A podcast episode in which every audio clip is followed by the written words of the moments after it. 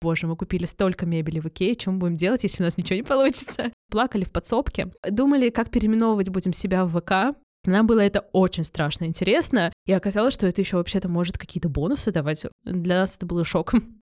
Мы работали с Delivery Club, с AliExpress, с FlowWow, с City Mobile, Яндекс Практикумом, с Яндекс Маркетом. Просто, ну вот сейчас все нормально, супер, мы на Рубинштейна, у нас есть пакет с деньгами, и послезавтра мы э, летим в Осло. Все пришли, весь город. Просто золотая жила для шпионажа. Я понимаю, у меня нет миллиона рублей, но у меня есть идея. О, моя тема. Удвоить блески, удвоить кабриолеты. Все будет зашибись. Всем привет, меня зовут Надежда Морозова, я портретный фотограф, и вы слушаете уже 12 выпуск подкаста «Создавать и не сдаваться». Дюжина, ребята, дюжина. В этом подкасте я говорю с гостями о созидании и обо всем, что с этим связано. Идеях, вдохновении, упорном труде, страхах, продвижении и монетизации.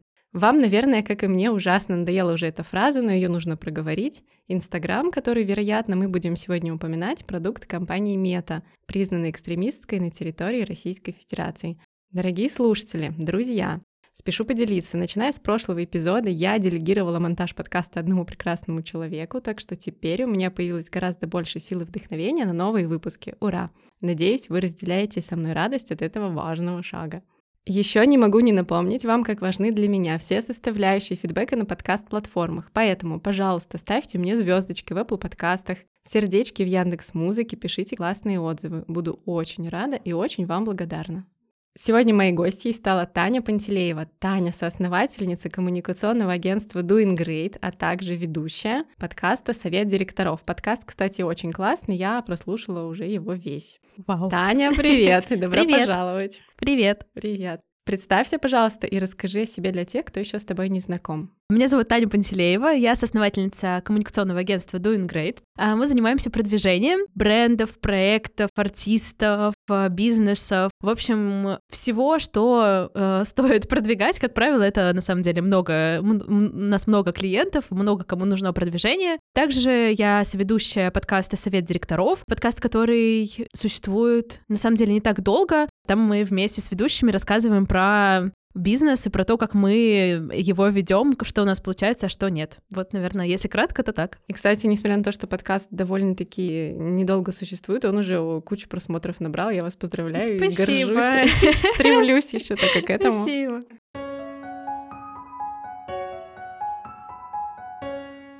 А расскажи, пожалуйста, о своем агентстве, как оно появилось, и как давно, и сколько вам с партнеркой было лет, когда вы его открыли.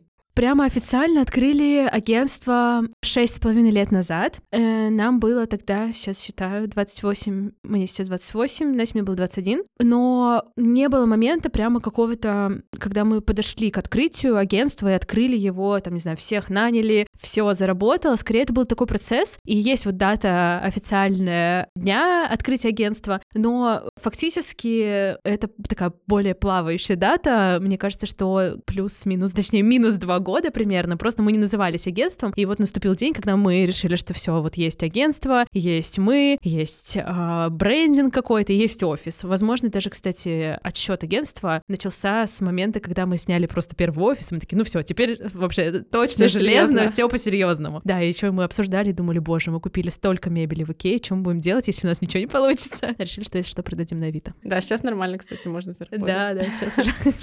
А вы празднуете дату открытия? Да, Когда да. отмечаете? Я забыла, да, то сейчас.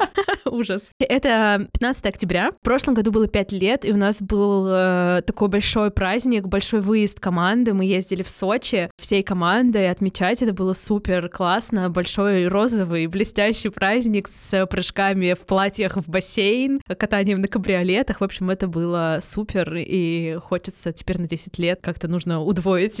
Удвоить блестки. Удвоить блестки, удвоить кабриолеты. Классно, звучит вообще супер.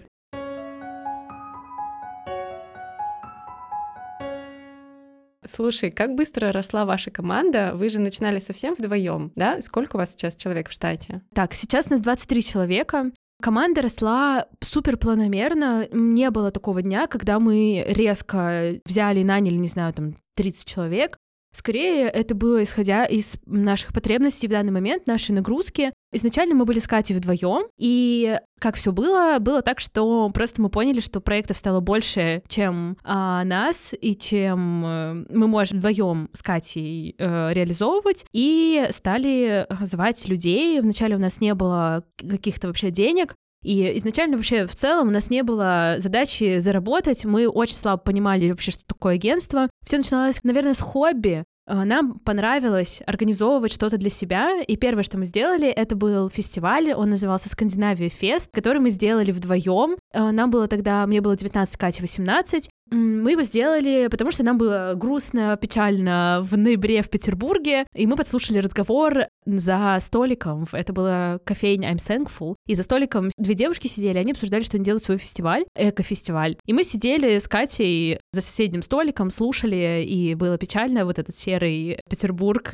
в ноябре, дождливый. И мы подслушали, подумали, блин, очень прикольно, они так, такие дела интересно обсуждают, очень звезд звучит вообще супер. И они еще в кофейне, офигенно. И мы подумали, что будет классно сделать свой фестиваль. И так случилось, что нас до этого как раз обеих сократили, мы работали вместе э, в Кудагоу, в редакции, до этого учились вместе в школе. Ну, в общем, на мне было нечем особенно заняться было. Э, я работала главным редактором э, в московском медиа, но мне это не очень как-то... Мне было скучновато. Ты в 19 работала главным ну, редактором? Ну, это была такая должность, звучит вообще шикарно. Ну, по факту там нас было, по-моему, три копирайтера и я был какой-то вот опыт управления небольшой редакцией, и до этого в Кудаго там было побольше. Не было опыта именно в организации, был какой-то опыт в управлении командой, вообще небольшой, и я сейчас, когда читаю эти переписки, думаю, боже, что за кринж, зачем я так разговаривала, что со мной было вообще.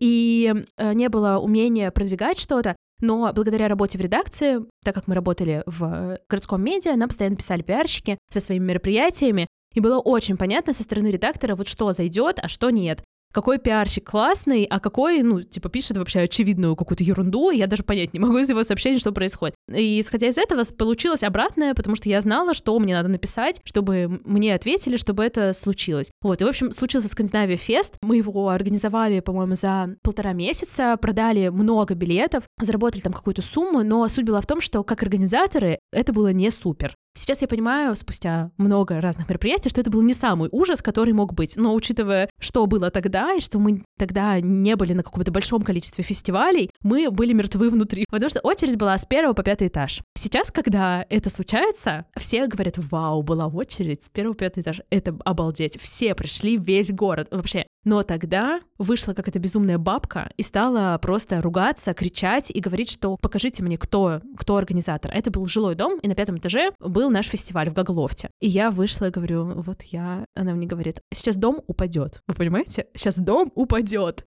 Но мне 19. Я думаю, боже, что происходит вообще, за что? Вот мы с Катей, короче, плакали в подсобке. Думали, как переименовывать будем себя в ВК, потому что казалось, что с этим позором дальше уже жить будет вообще невозможно. Катина мама подумала, что Катя спрыгнула из окна, потому что Катя жила еще тогда с родителями, а она пришла домой и легла на кровати, накрылась одеялом, и, в общем, была в печали. И зашла мама и увидела открытое окно, ну и не поняла, что под одеялом есть Катя, и она подумала, что все, Катя вообще не вынесла этого всего. Вот, и тогда стало понятно, что организация нам не очень понравилась, мы прям перестрессовали, а вот продвижение у нас получилось. Вот прям весь все город, пришли. все пришли, все все поняли. Обычно на фестивале люди приходят под конец, а у нас в 12 часов дня образовалась эта очередь. Прям я помню этот момент, когда я выглядываю из этой подсобки в окно, и вот этот двор-колодец, и там толпа. С одной стороны кайф, с другой стороны умираешь внутри в самом начале фестиваля и э, становишься живой снова уже потом. А так, когда стали появляться первые клиенты, оказалось, что вот, многим этим культурным мероприятиям не хватало какого-то вот свежего подхода, незамыленного, потому что мы ничего не умели, поэтому у нас было свое какое-то чутье, свое ощущение, как это может быть, и нам ну, никто не был указ, мы не знали, что можно сделать, какие у нас там проблемы могут быть, мы просто фигачили. Круто,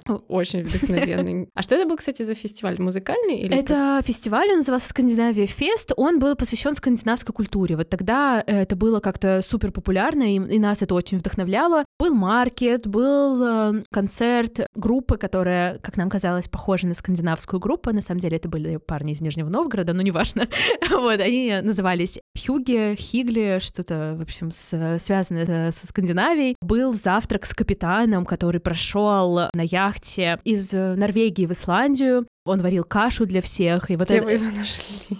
В ВК. Мы вообще все искали тогда. Мы все искали в ВК. У нас был даже спонсор, который тоже мы нашли в ВК. Женщина, которая э, владела компанией, которая занималась сдачей в аренду домов в Финляндии. И я увидела, что она подписалась на нашу встречу ВКонтакте, и я написала ей, сказала, здравствуйте, хотите дать нам денег? И она нам прислала деньги. Ну, 10 тысяч, но 10 тысяч на дороге не валяются. Мы были счастливы, я прям недавно даже находила нашу с ней переписку, я ей говорю, вау, спасибо большое, супер. И я отчитывалась там, на что мы потратили 10 тысяч, мы билет купили нашим музыкантам. И там были лекции, в общем, все, что бывает на обычном фестивале, но через через призму Скандинавии. Там была девчонка, которая рассказывала, как она проехала автостопом по Исландии. Там были маленькие уроки по норвежскому языку, вот. И, ну, в общем, такие всякие штуки вокруг фестиваля. И тогда еще не было вот этого бума на то, что мы сделаем фестиваль чего угодно, фестиваль шашлыка, фестиваль, не знаю, палки, фестиваль варенья. Этого еще не было, и тогда вот оказалось, что вот это то, что ждали. Мы сделали еще спустя там три месяца сделали фестиваль «Весна» в Скандинавии. Он шел месяц. Зачем мы его сделали длиной месяц? Э, вообще, это хороший вопрос. Это было просто, мы умирали весь месяц в итоге вместо одного дня. Но там тоже была разная программа, много всего было, и это был первый момент взаимодействия с кем-то еще. Генеральное консульство Норвегии оказалось, что им понравился фестиваль, они были на нем, и э, в итоге мы получили грант, мы ездили в Осло а, на их главный фестиваль Оя, вот, и, в общем, оказалось, что точка входа была простая. Понятно, что мы, нам было страшно, мы плакали, было все ужасно, но из-за того, что у нас не было какой-то задачи прям заработать сразу кучу денег, мы были на таком, э, на лайте, нам все нравилось, нам все, мы делали то, что нам вообще нас супер сильно заряжает, и мы там с утра до ночи это делали, и оказалось, что, о, нам еще грант там какой-то получили, нам еще денег дали, вау, вообще это супер.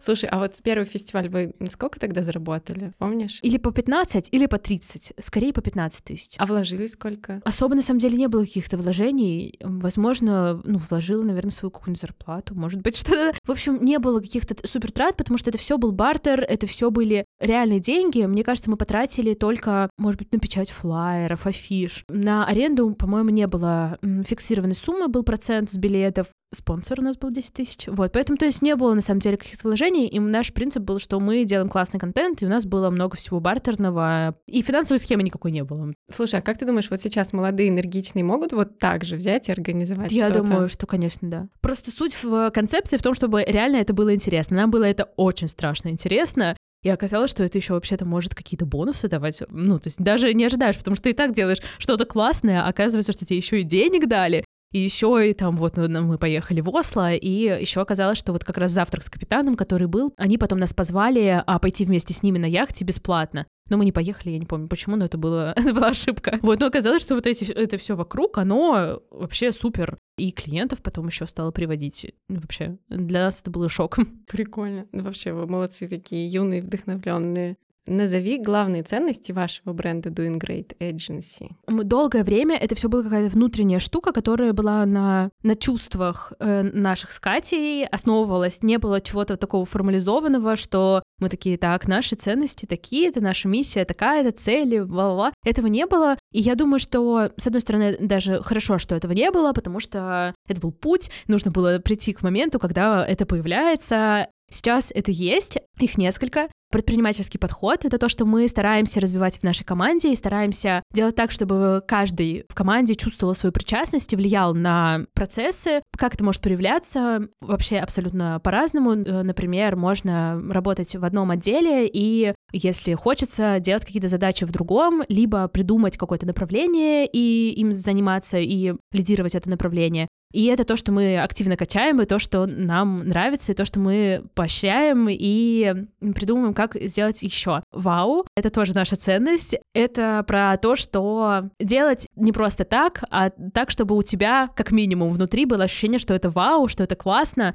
и это работает на разных уровнях. Я не знаю, там ты делаешь отчет и понимаешь, что ну вот я добавлю этот элемент, и клиент сейчас, он, ну, он увидит это и скажет, вау, что это не просто отчет, где мы там ссылками все нафигачили и охват посчитали, а мы, не знаю, поставим туда какие-нибудь классные гифки, а, или мы... Э, стикеры с лягушками. Стикеры с лягушками, да. Или мы туда вставим какие-нибудь отзывы от людей в интернете, которые соприкоснулись там с нашим продуктом и так далее. Это одна из генеральных ценностей, и мы ее разбиваем на предпринимательский подход, на коммуникацию. Это слово у нас под кодовым словом коммуниция, в том смысле, что ты носишь это на себе, и что коммуникация с нами, она приятная, мы приятные люди, мы оперативно отвечаем на сообщения, мы э, настроены на коммуникацию, на позитивную. И это то, что мы делаем последний год, как раз внедряем эти ценности в команду, и у нас была вау пресс-конференция, на которой как раз мы презентовали наши ценности. Это было в офисе, где мы с директорками отделов презентовали все. Все остальные коллеги были журналистами аккредитованными. Это была э, настоящая пресс-конференция, была видеокамера, были все атрибуты. И это то, что позволило как раз нам презентовать ценность вау в вау формате. Было бы странно ее презентовать в формате коллеги, ваши ценности, используйте их. Прикольно.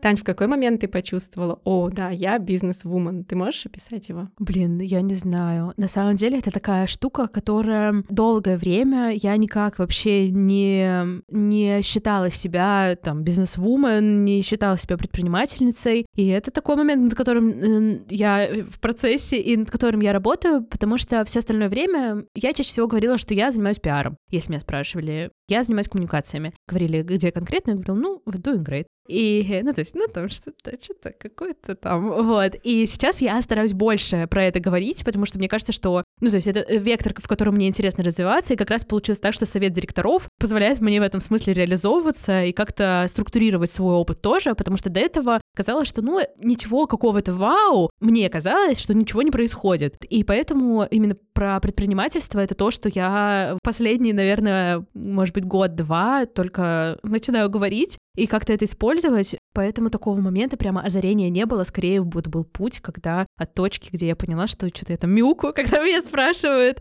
и как-то не понимаю, что мне сказать, до точки, где я хотя бы могу как-то это сформулировать, сказать, и еще вот как раз благодаря совету директоров больше четко мне дает возможности сказать.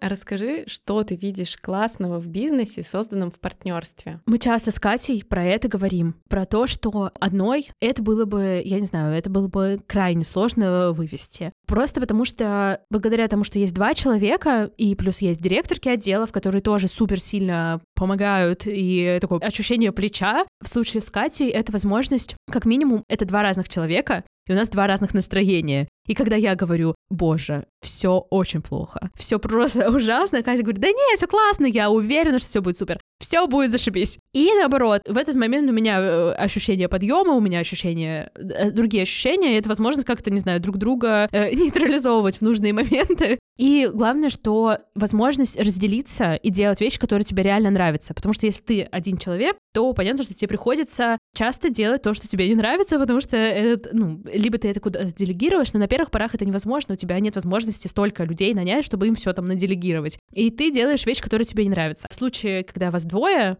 и особенно если это разные люди с разными характерами. Ну вот да, если повезет, что вам нравится разное. Да, да. Но это тоже процесс. И был, были моменты, когда мы с Катей делали одинаково, одинаковые, вот просто шли и вместе делали, созванивались и заполняли вдвоем одну табличку. В общем, это был путь, и полезно понять, что, а, вот, вот это у меня получается классно, вот это мне нравится, и я прям с радостью пойду это делать. И оказывается, что а Катю это бесило и что ей это не нравится. И я такая, а, ну все. А меня как раз бесило то, что нравилось ей. И это возможность как раз делать то, что тебе нравится в большем количестве случаев, и в меньшем то, что не нравится. Понятно, что, конечно, это не идеальный мир, и приходится какие-то вещи, которые не очень нравятся тоже делать, но это э, в этом смысле супер помогает. Ну и в, в решении каких-то сложных штук, наверное, тоже есть возможность сказать, блин, я не могу. Э, и в этот момент Катя скажет, а я могу. Ну, то есть мне нормально сейчас это сделать, и, в общем, возможность пошерить какие-то задачки, Это супер. А партнерство с другом это ок? Мне кажется, что это вообще супер. Я понимаю, что есть у всех разный опыт, и многие говорят, что никогда, ни за что не дружите с друзьями. О, не... Не дружите с друзьями. с друзьями. Говорим нет. Только бизнес. Мне кажется, что это классно, потому что ты знаешь этого человека, и меня пугают, на самом деле, истории, когда рассказывают, что мы дружили, дружили, дружили, начали делать бизнес и, и поняли, какие мы на самом деле, и что человек, с которым я дружила, он вообще ужасный. Вот меня это прям реально пугает, и Пока такого не было, и мне кажется, что в случае с Катей это просто супер логичное продолжение дружбы, и что это вылилось из наших интересов и из просто из того, что мы и так общаемся, и мы и так друг друга знаем, и поэтому мне кажется, что получается лучше просто потому, что это не какой-то рандомный человек, который где-то я нашла по объявлению на Авито.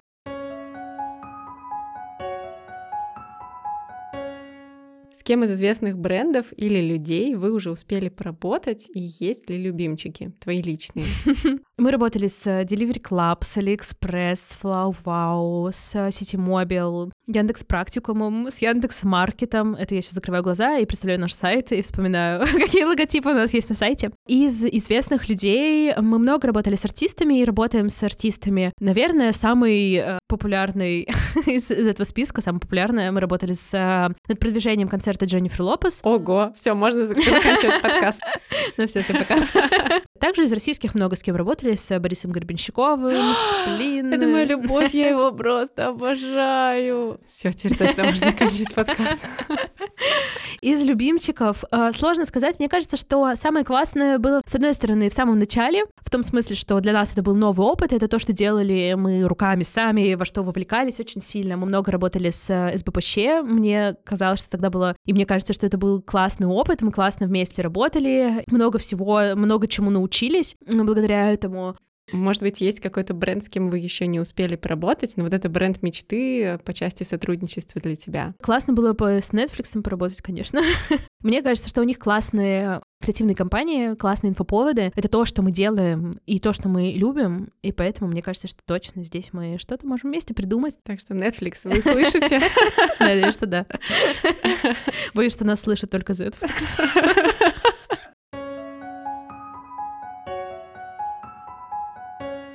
А есть какие-то кринжовые истории из бизнеса, которыми ты готова поделиться? Ну вот помимо того, что все умрут на пяти этажах, есть что-то? Ой, да, на самом деле довольно много. Я обожаю все эти истории. Э, счастлива, что они с нами случаются.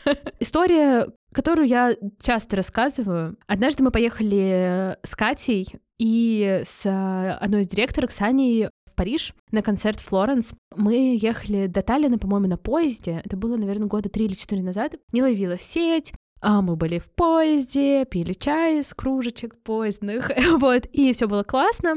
Прибыли на станцию Дно, и на станции Дно появилась сеть, и стали приходить сообщения. В это время у нас э, мы реализовывали пиар для кинопрокатной компании, выходил в прокат фильм. Меня загружается сообщение, и я узнаю, что на станции Дно, находясь, я узнаю, что оказалось так, что наш менеджер, который вел этот проект, он по ошибке э, забыл согласовать с клиентом производство партии э, свитшотов. В качестве, типа, это должно было продаваться как мерч, но почему-то так сложилось, что клиент об этом не знал. И мерч изготовили, э, наш менеджер говорит, все, мерч, вот, супер, все классно, будет завтра в продаже. И клиент говорит, я не понял, что за мерч. И тут выясняется, что ничего не было согласовано, мы напечатали кучу свитшотов, это стоит денег, и теперь это наш мерч и наши деньги. И таким образом у нас есть с Катей на двоих где-то 300 кофт. Или, я не помню уже цифру, но какое-то большое количество, не две, много. И что нам нужно за это заплатить, потому что партнер, который это печатал, он, он уже сделал свою работу, и это было, нужно за это заплатить. Потом за это платили, эти кофты, моя любимая кофта мире.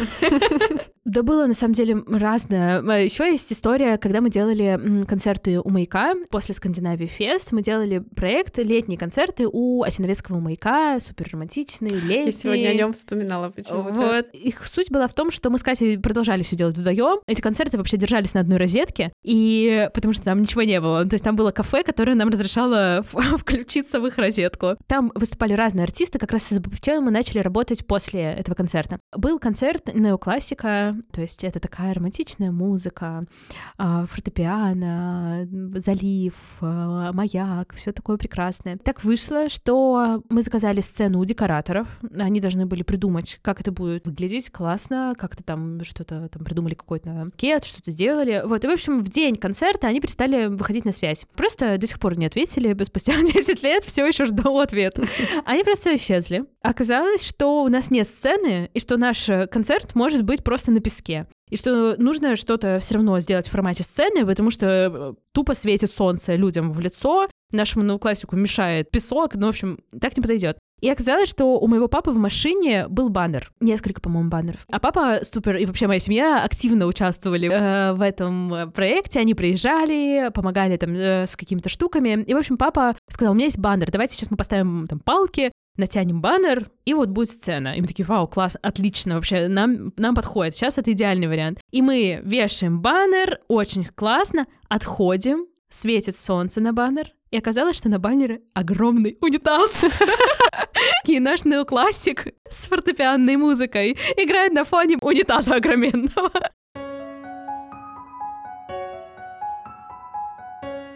Тань, помнишь ли ты свой первый серьезный заработок? На что ты его потратила? Делала ли ты это с легкостью? Я не знаю, что конкретно считать серьезным заработком. Ну вот для тебя, вот ты ощутила, что вот сейчас это было круто. Я помню такой момент. Именно из самого начала были концерты у маяка, был момент, наверное, почему кажется, что это какой-то серьезный заработок, потому что это была наличка.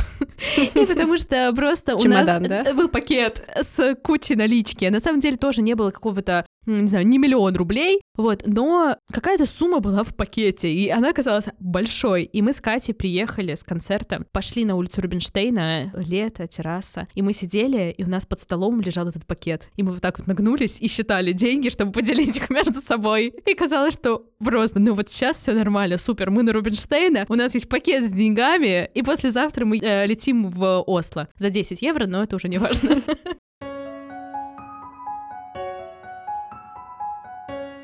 Я видела в аккаунте Doing Great пост о том, как важно сейчас участвовать в подкастах или даже создавать свои, а что этот вид медиа набирает обороты. Расскажешь об этом поподробнее для наших слушателей? Может быть, кто-то вдохновится и побежит свой подкаст делать? С подкастами, на самом деле, у меня есть опыт в качестве гостя. Наверное, последние года три я периодически хожу на какие-то подкасты, меня зовут куда-то, куда-то я сама просилась. И это просто, мне кажется, классная возможность рассказать что-то, структурировать в чем-то свои какие-то знания, свой опыт. И вот в качестве ведущей в совете директоров тут уже больше возможности влияния на результат, а, несмотря на то, что иногда мы в чате бурно что-нибудь обсуждаем и немного спорим, но это как раз возможность повлиять на то, какой подкаст будет, как он выглядит. И в детстве у меня была долгая мечта быть журналистом, и я какое-то время поработала в редакциях, поэтому как раз с подкастами какой-то мой вклад в мою бывшую давнюю мечту. А, с точки зрения того, что дает подкаст, я думаю, что тут много вообще всего. С точки зрения какого-то комьюнити, с точки зрения нетворкинга, это какие-то новые люди. Я пришла к тебе на подкаст благодаря подкасту благодаря тому, что ты слушаешь наш подкаст.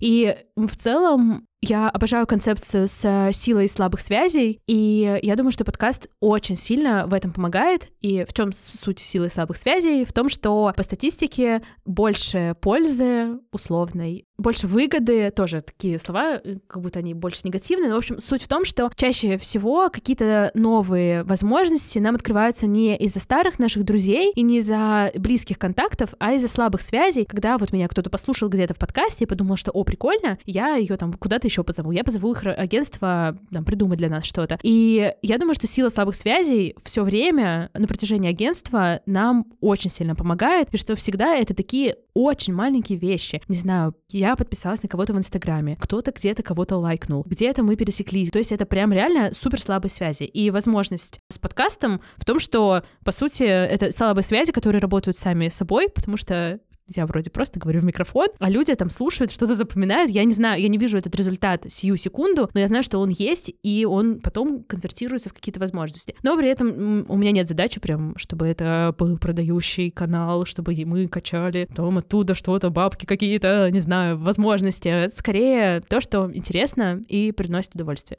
Класс, ну мне кажется, поэтому и приходится временем рекламной интеграции. Вы же точку сейчас Да, да, да.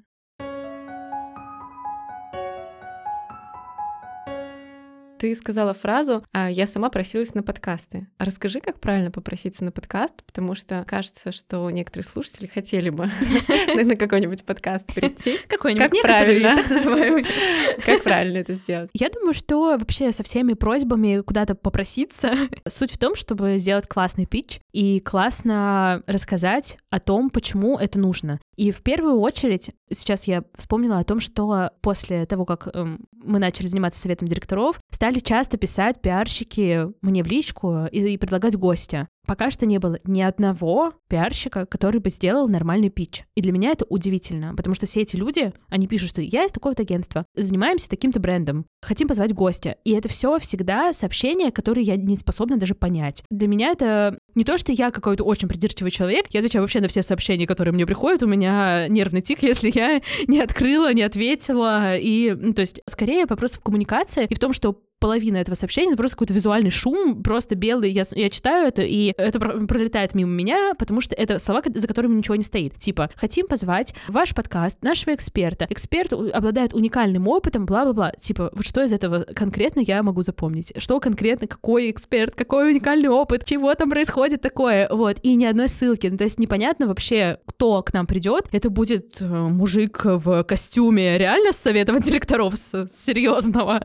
с нормального совета директоров. Или это придет какой-то человек с веселого совета директоров, как у нас. Поэтому важно слушать подкаст, на который вы хотите пойти. Это вообще первый пункт, золотое правило, просто потому что иначе непонятно вообще, вы предложите гостя, который, не знаю, которого не любит ведущий этого подкаста, например, и про которого ведущий подкаста говорил, что это там что-то не классное. И вы зовете этого гостя и создаете вообще дико некомфортную ситуацию всем э, участникам этого процесса. Второе — это понимать, зачем это не вам, а человеку, который вас позовет, зачем ему это нужно нужно. И это то, о чем нужно супер сильно подумать. И что в любой коммуникации это обмен, и это какой-то бартер, который не всегда выражается, понятно, что не всегда выражается там деньгами или какими-то конкретными штуками, но условно, если мы зовем гостя, нам важен его опыт, нам важно его какая-то, например, медийность, э, либо нам важно, чтобы он рассказал то, чего нет ни в каком другом подкасте. И здесь классно рассказать как раз про то, зачем нужно вас позвать конкретно, зачем. И это обычно короткие сообщения. В всяких статьях про питчинг обычно пишут про то, что нужно представить, что вы, вы это стопудово все слышали, что вы садитесь в лифт, лифт едет, вот у вас есть 28 секунд, пока он едет, на то, чтобы презентовать вашу идею. Сейчас, конечно, эта концепция немножечко устарела, но суть в том, что это должно быть что-то очень краткое. Как будто вы в Твиттере пишете, и вам нужно уложиться сколько там символов, 280 или сколько. Ну, короче, какое-то количество символов. Это должно быть такое короткое, такое понятное и такое классное, и вот пока вы сами не научились кратко, классно, понятно это описывать, почему мы тренируемся на других людях, и почему мы заставляем их слушать, пока мы там 10 минут текста, пока лиф, э, лифт этот уже съездил туда-обратно 700 раз, и я все еще никак не опишу свою идею. Поэтому просто супер кратко, в формате, что типа «Здравствуйте, обожаю ваш подкаст», ну или не обожаю, а слушаю ваш подкаст. У меня есть похожий опыт, например, и мне кажется, что я могу вам быть полезна, потому что я то, то, то и то. Можно, если есть какой-то классный, полезный бэкграунд, не типа я играла на баяне в 1996 в музыкальной школе, но не вот это, а какой-то актуальный опыт, например, что я уже была в таком, таком, таком подкасте. Я давала комментарии таким, таким, таким медиа. Почему так? Потому что если человек, который читает ваше сообщение, не знает конкретно вас, просто психологически мозг э, удаляет, э, не хочет сразу принять новую информацию. Э, если вы даете какой-то полезный бэкграунд, человек такой, а, ну если уж, не знаю, уж на афише написали про него, ну мне тогда надо. И тогда человек такой, а, ну, э, хорошо, да, давайте. Ну вот, кстати, я так приглашаю на подкаст, я пишу, что моими гостями уже стали. Да, и ссылочки, да, да. тын тын тын тын тын тын да. Там можно посмотреть, что вот люди с такой аудиторией. Да, Прикольно. да, и это вот как раз то, что помогает, и на самом деле это не обязательно даже в питчинге подкаста, это полезно для питчинга любой вообще, в, в любом случае. Давай сейчас перейдем к практической части небольшой. Смотри, есть ли у тебя какие-то универсальные советы по продвижению для творцов или для тех, кто из творчества пытается сделать бизнес? Универсальных советов, мне кажется, нет. Один главный, мне кажется, что с одной стороны не слушать никакие советы и не слушать никаких правильных экспертов, потому что нет красной кнопки, нет волшебной э, машины, которая повезет нас в лучшее будущее, к сожалению. И понимаю, как хочется, чтобы эта кнопка была, как хочется, чтобы все случилось за один день, но полезно примерить это же самое на свой опыт там, где вы эксперт. Условно, если я фотограф, то я понимаю, что невозможно научиться этому за один день. И когда ко мне приходят люди, которые хотят научиться этому за один день, я понимаю, что это невозможно. И когда к нам приходят за продвижением и ждут продвижения и вау-эффекта за один день, то это тоже так же невозможно, что это просто другая реальность, и я думаю, что первое — это не искать волшебную кнопку, ее не существует. И э, бывают случаи, когда какой-то проект случайно выстрелил, случайно залетело что-то там в Reels, или, не знаю, случайно вдруг вы проснулись, и о вас написала, не знаю, Медуза, какое-нибудь классное медиа. И бывает, что редактор действительно взял, увидел, подумал, вау, вот это обалдеть, вот это я сейчас напишу. Но это просто ошибка выжившего. И, как правило, это случайности.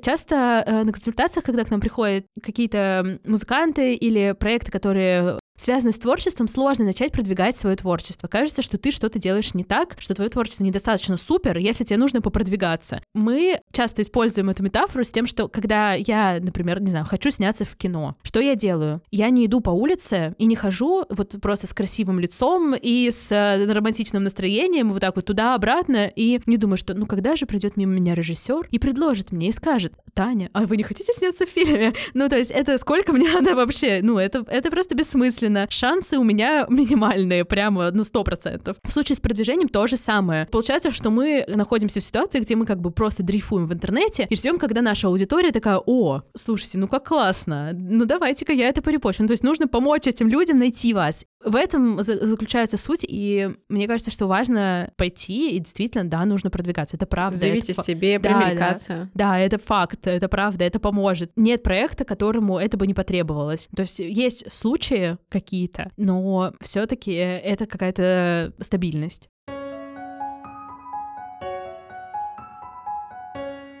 А мы можем рассмотреть какие-то примеры. Например, ты иллюстратор и хочешь, чтобы как можно больше людей тебя узнали. С чего начать? Есть какие-то классные, неочевидные приемы? Я думаю, что первое — это целевая аудитория, это мега важно, мега важно про нее поговорить и подумать, кто этот потребитель конечный и что мы хотим от него. Здесь полезная, на мой взгляд, штука — это просто пошпионить за вашими подписчиками, которые уже есть. Это самый простой способ изучить, изучить целевую аудиторию. Все остальные способы существуют, их много, они разные, но самый понятный, э, особенно на начальном этапе, особенно если у вас мало подписчиков, это просто супер. Если у вас 100 подписчиков, э, просто золотая жила для шпионажа.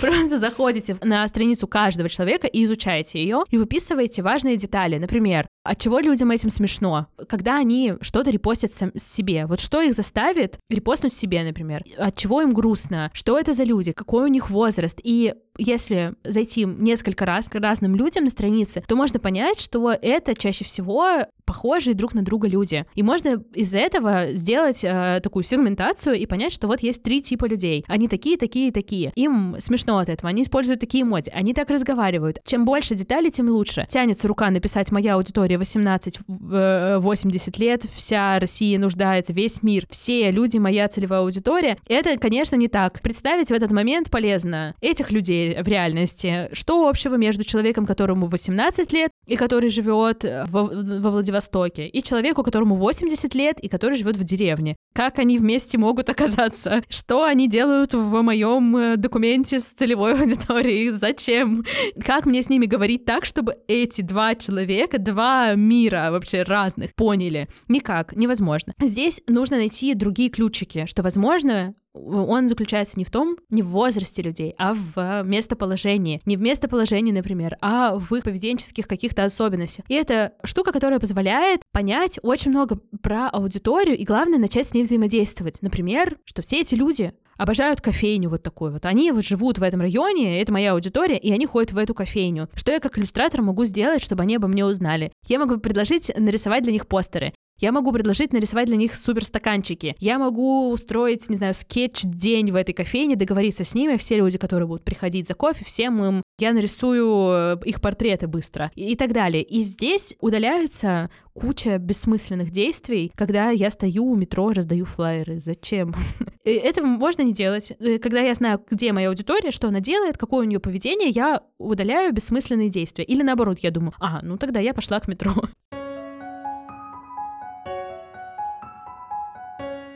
можно еще о практическом примере? Вы занимались когда-нибудь продвижением выставок? Да, да. А расскажи, как вообще к этому подходить? Какой нужен примерно бюджет на это все дело? Вообще, мы начинали с э, работы с культурой, только с культурными проектами. И, как правило, это бюджет реально 0 рублей. Прям вот реально... О, моя тема. вот, раз. да. Так что я думаю, что первое — это идея, все остальное — это уже детали, настройки и возможности. Идея, она идет в начале всего, благодаря тому, насколько хороша идея, насколько она продумана, насколько она интересна, там, новая, не похожа ни на что, исходя из этого можно уже решить, э, закрыть проблемы с бюджетом, потому что многое решается именно благодаря идее. Условно, у меня есть супер идея для моей выставки, например, в каком-то классном месте, и там есть невероятно крутой концепт, он очень подходящий конкретному месту. Но я знаю, что аренда там стоит, не знаю, миллион рублей. Я понимаю, у меня нет миллиона рублей, но у меня есть идея. Э, благодаря этому я могу прийти в это пространство и сказать, что вот есть эта идея,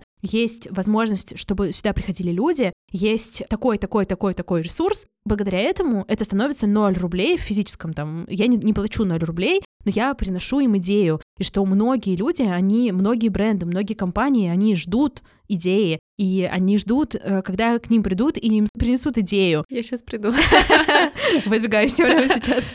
Поэтому я бы не ставила вопрос в том, сколько конкретно на это нужно. Вопрос именно в том, чтобы это было классно и интересно, а исходя из идеи можно придумать какие-то разные нестандартные форматы, разные посылы, штуки. Ну и понятно, что если это какая-то большая выставка, там то есть там бизнес-цели, задачи по проходимости, задачи по количеству билетов, по охватам и так далее, но самая база — это не бюджет и не количество нулей в брифе. То есть, смотри, получается, я сначала придумываю идею, я еще не реализовываю, но у меня просто есть идея, и я вот эту идею приношу а, в манеж, в Эрарту, в Эрмитаж. Да, да, да, да есть большая цель э, манеж Эрарт Эрмитаж, есть что-то поменьше, и здесь можно как раз покрутить. Обычно любую идею можно масштабировать, либо наоборот сделать ее чуть меньше, она от этого не станет хуже, она просто будет чуть меньше, и потом ее можно масштабировать ну, условно, MVP, где ты придумываешь, делаешь что-то маленькое, и потом уже это расширяешь, если это супер, классно, зашло, людям интересно, все все поняли, и дальше уже приходите в манеж Эрарту Эрмитаж, это одно слово, и говорит, что вот уже было так, столько людей, всем все понравилось, все было супер, теперь мы готовы еще больше, мы вложим здесь столько ресурсов, и еще больше людей придет. Класс. Стрёмно, конечно, немножко признаваться, но я очень давно думаю про выставку, но вообще непонятно, как к этому подходить. Ну, понятно, что манеж Эрарт Эрмитаж я утрирую, мне бы хоть где-нибудь, но вообще как к этому подойти, с какой стороны, это все очень сложная история.